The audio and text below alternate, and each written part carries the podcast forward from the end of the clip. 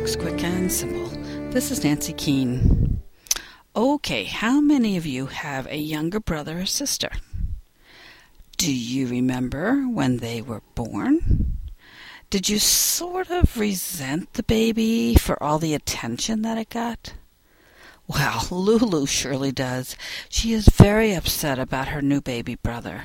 She turns to her best friend Harry.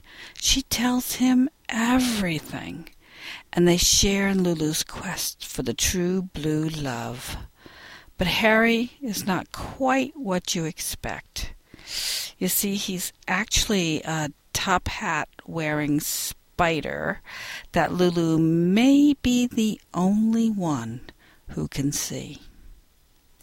Lulu Atlantis and the Quest for True Blue Love by Patricia Martin, Schwartz and Wade, 2008.